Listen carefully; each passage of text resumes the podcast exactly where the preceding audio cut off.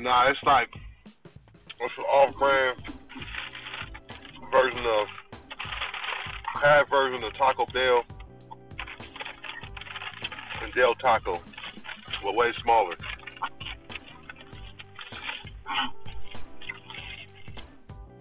You know, for every big business in America, you got junior businesses.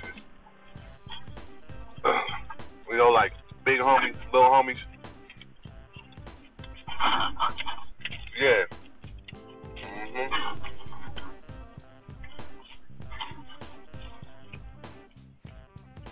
Yep. They ain't got Del Taco though.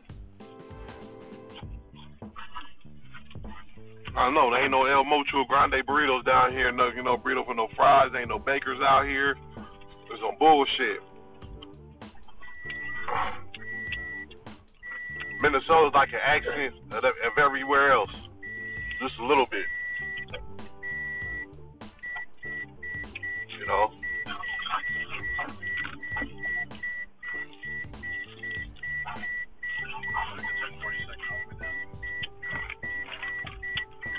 Forty seconds to one sixty nine.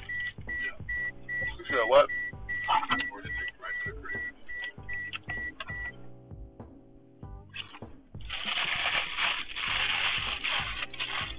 You said what?